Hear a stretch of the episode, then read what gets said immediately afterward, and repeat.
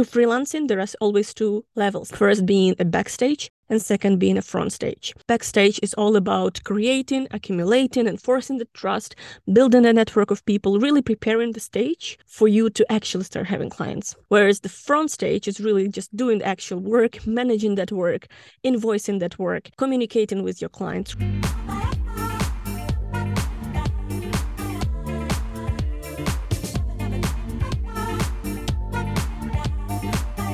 Hello, UX friends, and welcome to a new episode of Honest UX Talks. As always, I'm joined by Anfisa, and today we're going to be tackling a topic that I think concerns everyone freelancing as a UX designer. How to set yourself up for success, what are some things that you need to pay attention to, what has been our own experience, and how do you even know if you want to do it? We're having this conversation because one of our listeners reached out to us. So before I go ahead and read the message that requested this conversation, I just want to take the moment to ask Anfisa how her past week was, what is she up to these days, and how's everything going? Hello, everybody, and welcome to the next episode. Woohoo! uh, my week was pretty good actually because I did what I think I promised in the last episode. So I did launch the CV template publicly online. It, it's going pretty well. I think there is more than 1,000 downloads already. Last time I checked, and I also gave a talk at the local meetup here in Prague in a product company, which was really, really good. It was about niching in design, and that's the topic we'll probably pick up in the next episode. But actually, what I wanted to talk about is something that I've been really excited to share with everyone, with all of you guys listeners, because I have been working for a while on one big, huge project. I was not very vocal about it. I was kind of keeping it a secret because I wasn't sure if it's going to be launched or it's not gonna happen. So I think with my first course, I was very proactive, promoting, talking about it a lot. But this time I literally was like in a shadow, doing it, seeing if I can manage it or not. And so the announcement is that I'm actually launching the cohort based live course literally in just two weeks. It's very, very last minute, and I wasn't sure it's gonna happen. But we are launching it in cooperation with ADP List, which I'm pretty sure many of you guys know because it's probably the biggest mentoring platform for all of the IT people, designers. I love the platform. I love the initiative. It's free mentoring, free advice, a lot of help, a lot of smart and great people helping each other. It's humbling for me to be able to collaborate with ADP List and bring to life this course. This course is going to be called Into UX Jobs. So, as you know, I do have a course called Into UX Design, and that is going to be all about jobs. Literally, if you're struggling today, if you've been impacted by the current layoff situation, and that's very unfortunate. A lot of people are searching for jobs, but a lot of jobs are on freeze. That's the problem I really want to focus on and help you with the strategy and mindset and a lot of a lot of actionable templates to actually find a job and avoid that horrible situation when you constantly apply and for months or even years cannot find a job. So that's actually my goal, and we are gonna launch this course in literally two weeks. By the moment you're listening this episode, it's probably one and a half weeks until the end of registration. This course is going to be paid. I will attach all the links under the show notes. But if you want to know more about it, basically, this course is going to be super actionable. Again, it's live. It's only 20 people, very little group. We really want to have like a small community that we will be really able to talk to. I can help every single person. I will share with everyone five actionable templates, literally everything plug and play, ready to go, CV, reflection board, whiteboarding challenge, case study web, and case study presentation templates. So literally everything you need to have and be equipped before start your job search. I also will talk a lot about theory, the mindset, the practical steps, share a lot of tips that were not shared anywhere publicly. And of course, we will have practical exercises like whiteboarding challenge, workshop, and every single student will get personal feedback and support throughout this process. So yeah, only 20 places. If you're interested, definitely check it out if you are planning to search for a job this year. And unfortunately, I'm gonna only run it once this year because then my priorities will shift. But maybe I will run another cohort based course next year. So, yes, if you're interested in searching for a job this year, it's only once a year. All right, that's it on my side. How about you, Ioana? How are you doing? I just want to comment on your announcement. I'm super excited this is happening. I know you've been working on it with a lot of passion and drive for a long time. So I'm super happy it's seeing the light of day. I think that people will want to know how they can be a part of it. So once you have more details, we could even link it in the show notes or just how can they apply. So I'll attach the link under the notes.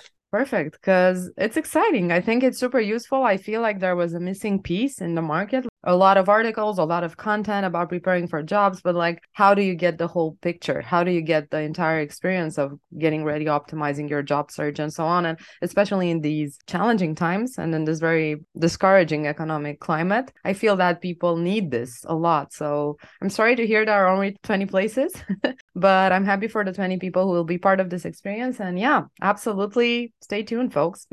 and now back to how my week went. I'm also reshifting uh, priorities. This has been a constant struggle in my life for the past couple of years, as our regular listeners know. I'm a person that wants to try out everything. I'm very experimental. I love saying yes to all the opportunities that come my way. I'm always in the growth mindset, learn mindset, fail mindset sometimes, and, and I'm just doing a lot of things. So, as some of you know, I've had I've always had my personal projects. I've always had freelancing projects. This is has been I always have them. Probably will go more into that. I've had a design school. I've had a startup and a full time job and child.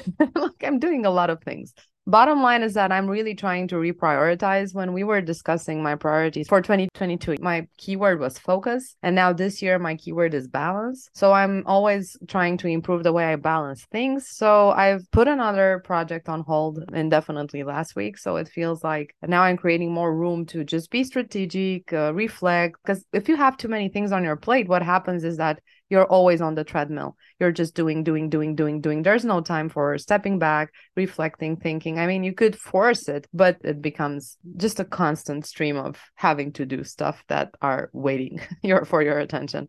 So now I feel that I'm a bit more balanced. I have some time. I'm going to be focusing more on creating content about how AI will change design careers and the design work we're doing. I will have some talks about uh, the intersection of AI and design and how to design for AI, but also how to design with AI. So these are two of the, let's say, perspectives that I'm going to be tackling in, in the talks I'm working on. So I'm trying to do more of what I love now and just stay balanced and uh, be efficient. so that's my situation. Oh, and very exciting. The last thing I want to mention, and I'm super happy. So, as you know, I'm working at UiPath and I've been working on an AI product. Uh, it's called Clipboard AI. It's essentially doing semantic copy paste. So, it's changing the way we do our basic tasks. Really exciting to have this opportunity. And we've launched it uh, last week. We've opened a waitlist, but the product is like we're still testing it, we're doing some improvements. It will be available and it's absolutely absolutely incredible to see like all the work and passion and heart you put into something and then seeing the light of day and being able to shape a, a completely new interaction so i'm currently in the process of patenting i'm going to be an inventor soon because i've i've just created some things that were never there I'm very happy about it. I'm very grateful that I have this opportunity to just literally be immersed in the AI space. I'm not forcing myself in, I'm there. I'm in like the wave is pulling me. So I'm very grateful for that a very long intro. Thanks for everyone's uh, patience. I'm going to get back to the question that uh, was submitted and we're trying to unpack today. So the question goes like this How to start freelancing? I would like to freelance after work and on weekends to gain more experience, a body of work for my portfolio, and earns extra cash. What's the best way to go about doing this? Regarding fears, I guess I'm more worried about how to acquire new side gigs. I have absolutely no idea how I would do this. I worked as a teacher before working as a UX designer, would love to support edtech products. I'm very unsure how to reach out to these organizations and even if they would be interested. I don't want to hassle people, just find opportunities where my skills can help products or projects where my UX knowledge can help them for a few hours a week. So so I think we can all relate to this goal. I've personally always felt that I have a couple of hours extra on my hands magically somehow, and I want to put it into design work. And uh, I've been there, but I want to start by asking Anfisa what has been her experience with freelancing, just so we set up the context from which we're sharing our perspectives on this. Yeah, of course. We talked a little bit about our freelancing past, but I'll quickly recap it to not make it, I guess, too extended. My experience was actually quite quite big, but not as professional as I wish it would be. So I actually started my career almost from freelancing. So when I was a student yet, I was going to different hackathons and participated in different local IT events. And when I started going to the hackathons, I was pretty active there. I was going there maybe every other weekend. And honestly, literally from the first hackathon ever, I started having like client requests because I was living in Estonia. The IT scene is very, very active there. Like every second person had a startup or a small business, and everybody needed design help. And so, if you are proactive in those hackathons, you start building the network of people, they start recommending you. And yeah, from the first hackathon ever, I immediately received maybe like two or three client requests. First, it was like small things, for example, pitch decks or leaflets or one pagers for like different investment rounds. But as I start collaborating with those different business owners, they start reaching me out around, you know, start building the, the, the actual products. And so this is how it started. And then for, I believe, around five or six years, it was on and off, really like my career track. So I've been working as a freelancer from around 2012 to 2019, again, with some breaks but in general, I always had some sort of freelance clients. And again, early stage, it was a little bit more into like early stage startups. So not much budgets, a lot of MVPs, scrappy approaches, building and breaking stuff. And later, maybe three years after, I think I became a bit more professional. Businesses started reaching out to me with a little bit more design maturity. So my business became a bit better in terms of how I approach it. I started structuring it better. I started pricing much better and also working uh, with a bit more mature companies. So not just early stage startups, but actually established businesses, small businesses that are growing or scale ups that need help with scaling and growth that was kind of my experience. And then I stopped freelancing around 2019 because I started working full time for big projects, enterprise clients. Yeah, basically, this is how my journey was lasting. I think the last project I had was 2020 during the COVID. And after that, I actually shared the horror story during the, um, I believe, Halloween episode we had in October. So, yeah, after that experience, I kind of decided to wrap it and not work as a freelancer anymore. How about you, Ioana? I think my experience speaks directly to the question we we received and we're trying to answer. I've always had a full-time job, except for when I was on my maternity leave, where I didn't have a full-time job, but like professionally, I had a personal full-time job. But I've always had a full-time job, and then I've always been doing freelancing as a side gig. I was never a full time freelancer. I don't plan on doing that anytime soon. My experience has always been just complementing the work I'm doing in my full time role with different projects, industries, exploring, on the side. And it all began, I was working in my full time role at ING Bank. My title was UX architect. I missed that title, it felt so pretentious.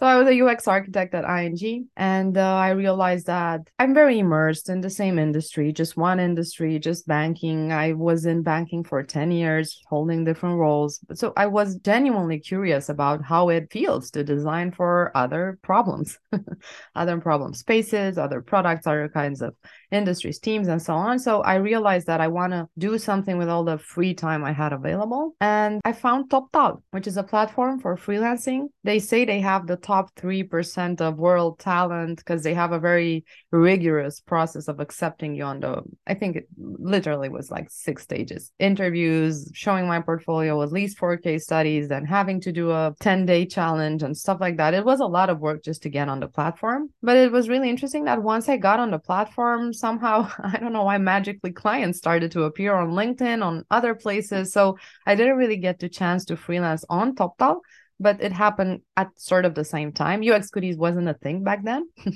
so I wasn't getting clients through UX Goodies, but somehow my LinkedIn seemed to to help me open that door. And I started freelancing for a Boston startup in the healthcare industry. I started getting immersed in the healthcare industry, the US health system is very interesting to unpack. So it was a challenge, a completely new world. And that's how it began. And then ever since that moment, I've always had one, two freelancing gigs Sometimes it's a couple of months, sometimes it's more than a year. Sometimes it's just helping them do a UX audit and it's just two weeks of work. And so I'm experimenting with ways of, of freelancing and different freelancing challenges. Yeah, I've accumulated a lot of experience on balancing everything. So I can definitely speak about that more. Now that we understand the kind of background we both have in respect to freelancing, the first question I want to unpack in the freelancing space is what's your your idea of the best way of setting yourself up? How do you get started? What's the first thing you need to do? What are some of the ingredients or things that need to be there for you to be successful? as a freelancer? Yeah, well, it's a broad question, I believe, and uh, I think we will we'll try to start maybe high level, and then we can start diving deep into details. I think in general, definitely the first recommendation is always to not quit your day job or whatever is your daily main income source of work, and first focus on preparations for the freelance. You you don't want to quit everything and just kind of go into the wilds expecting clients to embrace you and, and look for you and with an open arms because that's not happening. I think maybe the freelancing scene will be more and more active moving forward, again, because of the current tech crisis. So, my thinking is that many tech companies will start searching for freelancers to actually have extra hands for their projects with the help. But yes, generally speaking, I really don't recommend to quit everything and start freelancing right away because the clients will not come your way with an open arms. It is challenging, to be honest, especially to find the first client. My story was a little bit about offline networking, right? So, just going out there, meeting people and then they start reaching out, especially if you live in a place with an active IT or tech community. And now the scene is moving a little bit more towards online. I, th- I think, especially after the COVID, a lot of the clients are reaching out, literally the global network. So, yeah, the networking environment has changed a lot. And now I think the whole reaching out process, meeting clients are actually happening online mainly. Offline, it's still possible, especially if you still live in the tech community spaces. But yeah, maybe like in London or in Hong Kong, it's very active. But yeah, if you're living anywhere remotely, then online way is the way for you to go. And it's very, very good right now because yeah, a lot of companies are searching for people online. Talking about high level approach and how to get started, I feel generally there are just two ways. You can either rely on the luck to find your first client, or you can actually start building trust. And uh, for me, starting freelancing is starting always from trust, right? You kind of build your own either presence or own credibility, your own sort of what can you do? Why should people reach out to you? You really need to establish the trust B- because people who don't know you, literally freelancing, as for me, is all about building the connections and building the trust. And if you're just somebody posting online without connecting with businesses, not going or participating in events, not being proactive in terms of building the community or network of people, then it's very, very hard because you literally have to reach out in the like kind of cold reach out, right? You have to knock the doors and stuff like that. So yeah, it, it's better to have some online presence so people start reaching out to you. And it's also more targeted because this way you actually expose yourself and telling here's what I'm good at and people who need what you offer can find you online easier. So building trust is the first key principle as for me. Uh, typically, there are three paths to searching for the clients. Obviously, I mentioned already two of them, right? So, real world network, offline network, online network. So, again, like through social media, through LinkedIn. And then the third one that Ioana partly mentioned, like TopTal or any other freelancing platform. In terms of freelancing platform, it's also a huge topic because there are so many freelancing platforms. I personally started, I think I had one client from Elance, and I believe Elance today is an Upwork, which was a long time ago more than 10 years ago. And then I did also find one client in the platform called People Per Hour. I don't even know if it's still an active platform, but the competition was lower there. So it was really easy to kind of find the first client there. And so there is this third direction, right? Freelance platforms. But in either of those, build and trust is still an essential component. For freelancing platforms, everything you do will be converted in your reputation, in your reviews. And so trust is a key part of it real life work network again actually being proactive building the network of people who like you who believe in you who want to work with you who want to cooperate with you an online network again being proactive showing the expertise showing what you know attracting the clients with the targeted portfolio. So yeah it actually sounds like a lot of work i believe. Either work or either path you took online real world or freelance platforms will need some preparation that you actually have to do as a homework My personal approach was always to focus on the real world or online networks because with the freelancing platforms, I quickly realized that the competition is fierce there, the commissions are crazy there, and it's also very, very hard work. So, yeah, I just didn't find it rewarding enough to apply through the platforms. But a lot of people still find their niche there. It's just that in the beginning, you really, really put a lot of effort. That didn't work well for me. I really wanted to have like relationships with my clients and have partnerships. So, that's the reason why I started started investing more in the online networking and offline networking. And I think also another principle that I want to recommend, and again, this is very high level, we will go into details, I believe, in the next questions. But another principle I also wanted to recommend is to always start from given value. Every time you are interested in building the network of people and people who trust you, it's really all about giving the value first. So before asking for something in return and saying, like, please work with me, I just need some clients, right? That sounds very desperate. You don't want that happen. So I think it's always helpful to start from just being proactive and giving first helping businesses, being open, giving advice, sharing expertise, sharing tips, whatever you do, right? Or even like giving freebies to the client so they can work on themselves if they cannot afford working with freelancers right now. So, given the value, not expecting anything in return, and you will see magic happening afterwards because people will start recommending you, people will start reaching out to you, network of people who know you will start saying, "Oh, I know this great designer. If you need a freelancer, etc., etc." That is at least my approach. How about you, Ioana? What was your way to start?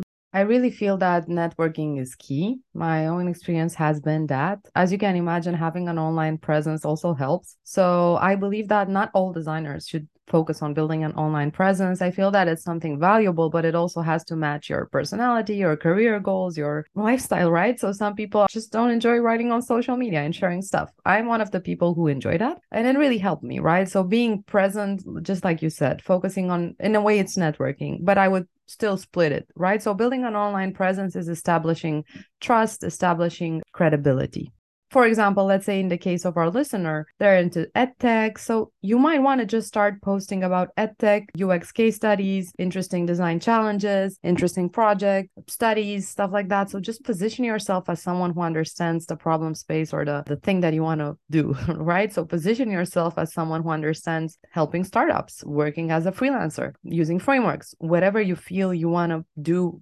more with potential clients essentially what this means is telling people what you do. And uh, so make sure to tell people what you do be it face to face in live networking events or whatever kind of uh, real life setup or online where of course you're reaching a much broader audience. And then the thing that i want to add to setting yourself up for success this is not something i'm very good at personally but all the successful freelancers i see around me they're very well organized and they build structures. So if you don't have a full-time job where you could like go in the office start working get out of the office and working have a lunch break talk with people everybody's working. Full-time jobs i'm talking about in office right? Full-time jobs that give you a structure. It's a similar challenge for remote jobs. So you still have to learn to organize yourself and build structures. But especially as a freelancer it can get very lonely. It can get pretty disorganized. You could rely solely on your mood like i don't want to work today i'm going to work tomorrow but sometimes you need to work today. So i would say even from the very very beginning start building structures a schedule build focus time slots put everything in your calendar. And then there's also like the logistic uh, setting up. How am I going to invoice people? Am I going to start a company where I'm getting all this money? How am I going to like pay taxes? You also have to look into those aspects. There are some products that help you with that.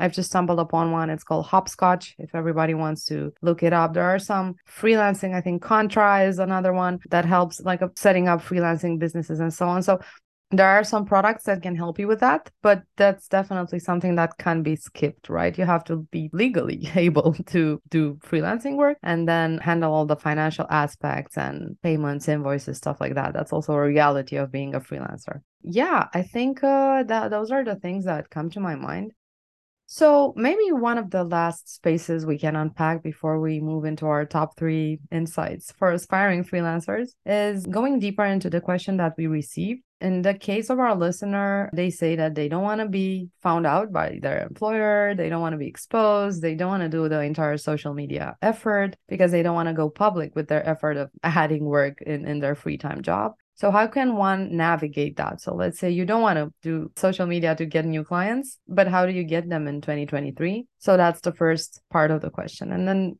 it ties into another thing that I wanted to look into, which is what are some things that might go bad? Like, what are the things that freelancers should be careful about when when they're considering this or starting this, the pitfalls, the dangers? You you've mentioned already that we have our horror story episode. If anybody wants to listen it, I think it's Halloween something yeah so how can someone find clients if they can't do the social media thing right now? What are your thoughts about that yeah, definitely. And I like that you you came back to the question of our listener just to make it more specific. I think generally talking it's all about still networking to me, but it doesn't need to be a public networking or visible networking or like the social media screaming networking. You don't have to be specifically like an expert online that everybody can reach out to. It's easier because I think this way you're more visible and more noticeable However, it's still very possible. And I know a lot of people don't prefer just being very out there. So they actually start building just like the private network of friends, actually. So for the listener, the way to go would be to either, of course, go into the uh, freelancing platforms and start building their trust there. But it's definitely more time consuming. If he's only available on the weekends, then maybe it's just harder and it will take much longer to first be able to kind of land consistently clients with the good budgets. For that reason, I feel like, at least for me, what also worked, which I didn't mention, which was another channel, is to have designer friends especially successful freelancer friends because those people often they either don't have time so they start having like oh extra projects extra clients and of course they want to refer someone they don't want to just be not helpful to those reaching out clients. So what they do is like oh, okay i know this other great designer and i can just ask him or her if they are available and if they can pick it up. So that's what I've seen happening. I have a few friends who are freelancing, and while I was still freelancing, they would often drop me like, "Hey, here is the project. Are you interested? Here's this topic. Are you interested? Are you interested in this space?" So that's what worked out pretty well for me, as, as I said. But it's not consistent. You can't rely on this, and you also don't have to build a network of design friends just in order to expect to start having clients, right? So it's really more about about being just slightly more proactive, but at least within the internal communities, which means either being again online in the Slack channels, either online communities, participating in any of the groups online with like freelancing networks. I know that a lot of even like social media creators, they create those bootcamps and groups of people where at the end of the bootcamp or program, you become friends and you kind of start sharing the network with each other, sharing the, even the struggles, sharing the life in terms of freelancing. And so it became like a ritual that people just asking each other, oh, I have a client, do you want to pick it up? So for me, that would be a very easy way to start doing it. However, you can still try to find the networks even offline, right? In your local area, if that's present. I personally use the app called Meetup, and there you would always find local small communities. It's not big communities, it's usually 20 people around that. And They sometimes meet for a beer or, I don't know, coffee and then discuss their problems, and then they can start building those connections. And also, yeah, you can even ask for like local local scene, local freelancing scene. How is it? Is it suitable for your needs? And then if they can help you with this uh, to get started with it. Yeah, again, like internal people network, that's the way I would approach it. However, another point I wanted to add before we actually wrap this question up and I pass the mic to you. But again, I like to cluster things and kind of sort things in terms of how to approach it. So another thing I didn't mention and I wanted to make sure I talk about it. So be be careful with the freelancing because it's a lot of work.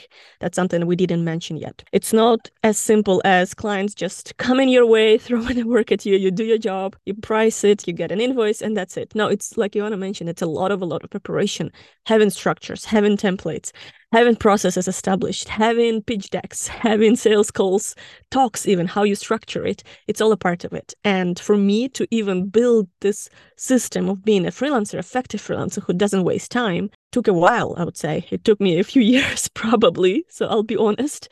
I was not professional. I didn't look into some sort of educational programs to help me kickstarted it. I definitely did mistakes, but it took me a really a while to establish everything and work out a lot of problems that we will talk about in the next question now eh, if i look back and structure how i approached it to freelancing there are always two levels let's say first being a backstage and second being a front stage and when I talk about those two levels, Backstage is all about creating, accumulating, enforcing the trust, building a network of people, really preparing the stage for you to actually start having clients. Whereas the front stage is really just doing the actual work, managing that work, invoicing that work, communicating with your clients, right? So it's really the front stage of your work, whereas the backstage is still a lot of work. I would even say maybe sometimes 50% of your work because you still have to prepare all those templates and pitch decks. And even again, having this accountant who would help you with all the accounting work that you still have to prepare, right? You need to know all the details and nuances of how to work, how it works in your local scene,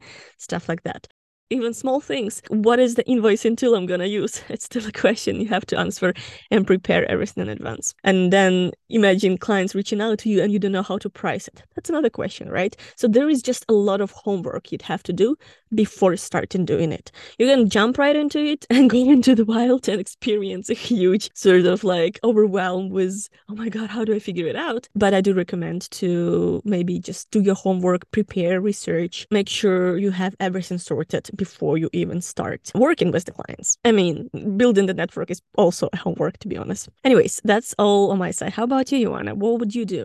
I really loved the things you've touched on. I am that freelancer that kind of gives projects to other people because I I have to say a lot of no's and I'm trying to help people have someone help them with with their design needs. I really feel that it's a very smart piece of advice, right? So surround yourself, but not necessarily surround yourself. It shouldn't be an obsession, right? Just using people to give you projects, just like you said. But reach out to other designers, have a network of designers that are doing freelancing. You can also always ask them for some piece of advice, some support, just feel less lonely venting you can listen to their problems learn from them and so on. So that's super valuable. And then another thing is that i would say what's most challenging about freelancing is really being transparent with your clients. Like the entire process of what needs to happen it's it, just like you said and i was hinting at it earlier as well it's not easy it's pretty complicated. There are a lot of things that need to work in the backstage so the front stage looks good and the results right? You want to focus on the outcomes. But what i've been doing in the the beginning instinctively, but then it became an educated effort is that I'm always telling people where I'm at in the process, what's next, what's the entire plan, where we're going towards creating this ongoing transparency with your clients because you're not in a full time role where the structures work and you just have to do your work and then it gets communicated somehow, sometimes by itself, right? And in teams and design teams, you have the critique sessions, you don't have to plan anything some clients are very laissez-faire like they let you do your stuff and then they come back in three months and ask you okay what do we have? Uh, but other clients really need that reassurance. So you're also begun, uh, going to be doing a lot of emotional um, management of your clients and trying to help them stay in a trust space when it comes to your collaboration. So that's also something you might want to factor in. And uh, getting back to the question more specifically, how do I get started if I don't want to expose myself on social media? I think the only other way is uh, directly. So one on one relationships, right? You can do it them physically if you have the opportunity in your region. Maybe there are events. Maybe you want to go to your industry specific events. So in the case of this person, they're into ed tech. Maybe they don't have to go to UX meetups because they're not going to find clients at UX meetups. They're going to find the design friends we were talking about but maybe they want to go to ed tech events and they want to have conversations with people and maybe like anfisa was suggesting give them something that's valuable. Uh, like hey here's a framework that might help you or here's an article that was very interesting and change the way I see edtech or whatever. So just reach out to to your tribe uh, if you're keen on a specific industry. And in case you don't have that specific industry, you could just reflect on what you would enjoy working on and start from there, right? So maybe you don't know yet that you want to specialize in this area or whatever but you can start thinking about it and maybe some things will pop up. Maybe you're passionate about health. Maybe you're passionate about banking. So you're going to attend those types of events. I'm a bit reluctant to telling people to reach out with what they offer because sometimes it can be very spammy and i think most people in, in decision making roles they get a lot of messages. I'm a freelancer. I'm an agency. I'm this i'm that. I can do this for you. I can help you with that. And I, I don't want to encourage people to create more noise, but if you're intentional, if it's meaningful, if it really gives them some value, then you could also start this, uh, let's say, sales a funnel where you reach out to the people who might need design work. Smaller companies maybe you don't want to go to i don't know kpmg or whatever big company because they have their own systems. Maybe you want to tackle the, the players in the market that get less attention right? The players in your industry. So just create a list of companies in the edtech sector and then try to reach out to them to see what they're currently struggling with, make some friends, have some meaningful conversations, and essentially learn about how you can position yourself and what's the need that you can fill in. So I think those are the things that come to my mind. I would say we've uh, explored quite a bit of things here. Do we want to jump into the conclusions and insights? I don't know if I have like structured three takeaways, but let me let me try to brainstorm out loud.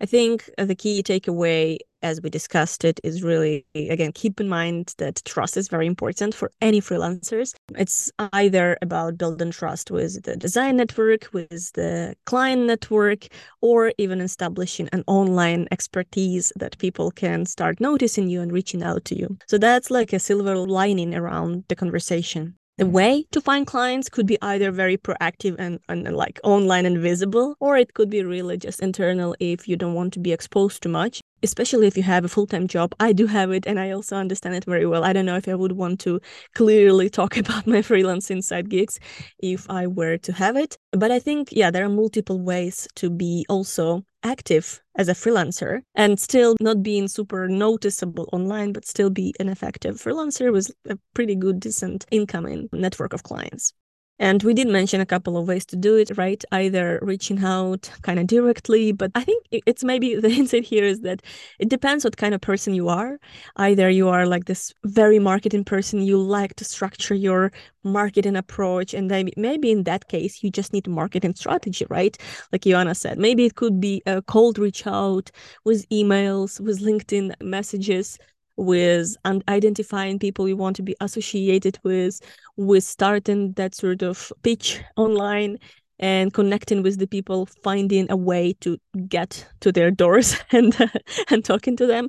But yeah, for that you kind of need to be this marketing entrepreneur. I would even say. I don't think that's uh, the case of our listener. So I believe that just building a network of people who are already freelancing and being associated with them somehow and being able to help them first, giving value first is the better way to go. And also, you can just be in the right places, especially if your local community is proactive. So, maybe participating in the hackathons or going to local co working spaces, especially if our listener is saying they're working on the weekends and the, they can find local co workings that are active on the weekends. That could also be a way. To be honest, I found a few clients also by sitting in the co-working and I didn't sit in a cubicle. I actually sat at the open area, like this area where people having meetings.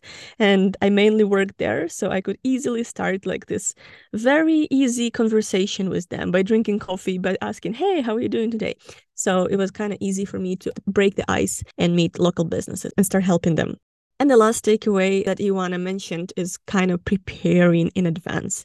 So being structured, doing your homework, understanding how to set up the backstage, and without it all being established, without having those templates, without having the pitch decks, the proposal for the project, understanding your process, understanding what value can you provide, and maybe even like figuring out how you're going to charge them, how are you going to work with like accountant around the freelancing project and stuff like that. Without that, don't jump into freelancing because it's going to be very, very messy for you. You will focus on the management much more than on the work. And then it's going to be harder for you to do a great job. That means that the client will not return, not going to be maybe happy with your work. And then, of course, they will not also recommend you to other maybe local business owners. So that's something you don't want to happen. You want to have clear backstage established and then start working with the front stage. That's all in terms of my takeaways. How about you, Ioana? Well, I'm going to be very brief because I think you touched on a lot of essential points. I feel that the only other thing that I would add is that you can start small. So, we're talking about a lot of things that might put pressure on folks listening. So, you need a lot of structures, you need to handle 100 things. It's like a business in itself. You need an accountant, you need legal stuff, and you do need that. but you could also start small, right? So, you could just experiment with maybe even volunteering on your first project. I'm not encouraging free work, but maybe you don't want to commit to something that you're not sure you can deliver. And so you want to start with uh, low stake things just to understand how you feel, experiment with it, how much time it would take. Do you really enjoy it? Do you want more of that? So start with a low stake project as much as possible. And if you want to feel comfortable that you don't know if you can guarantee a positive outcome, you could do it for free or for maybe friends and family or in a setup that you feel safe to fail in, right? And it's like essentially a dry run of your freelancing business. you could definitely consider that. So it it takes a bit off the pressure because we make it sound very heavy and it is. I mean, it's your personal brand, it's your reputation. You you really have to be able to deliver on the promises and not just be a very good sales pitcher and then the design solution is not good. You want to deliver on whatever it is you're selling. So it's important, but at the same time, you can definitely just start experimenting, over prepared, and go with the flow, right? So just start playing around with this opportunity. And then the only other thing I want to add is that what was interesting for me personally, and the biggest reason for which I would say go for it to anyone who's looking at exploring freelancing on the side with their full-time role or whatever it is their main gig is is that you learn that somehow it informs your full-time role so for me what was the most interesting insight in my experience was that I became more creative in my full-time role. I had more energy. I had so just the the opportunity, the option to context switch, just to switch problems, work on another problem when I'm getting stuck with my problems from the full-time job, right? So just being able to move between uh, these two spaces or three or however many your personality needs is very valuable from a creativity standpoint from a drive energy and and just pleasure standpoint right? So for me it was very helpful and it essentially helped me become a better designer in my full-time role. So if you're worrying that your performance in your full-time gigs will be affected it could happen if you're doing too many things on the side but it could also be that it's going to just enhance the way you're doing your work in your full-time role give you new ideas give you a refresh perspective. So that's that's also something valuable to consider when you, you're making this decision okay so with this i would say let's wrap it up thanks to everyone who listened to this episode if you want us to follow up on any of the points we've touched on go deeper into some of the problems or any other kind of topic you want us to unpack send us your ideas on instagram honest ux talks or just directly to us uh, you can find an anonymous link under the show notes. It will be an Airtable form. Or you can, again, just submit the topics under the Spotify. If you're using Spotify, they have stickers. And that in those stickers, you can submit a question and we will pin it and maybe pick it up for the next episodes. That's it. Thanks to everyone who joined and see you in the next episode. Bye, everyone. Bye bye.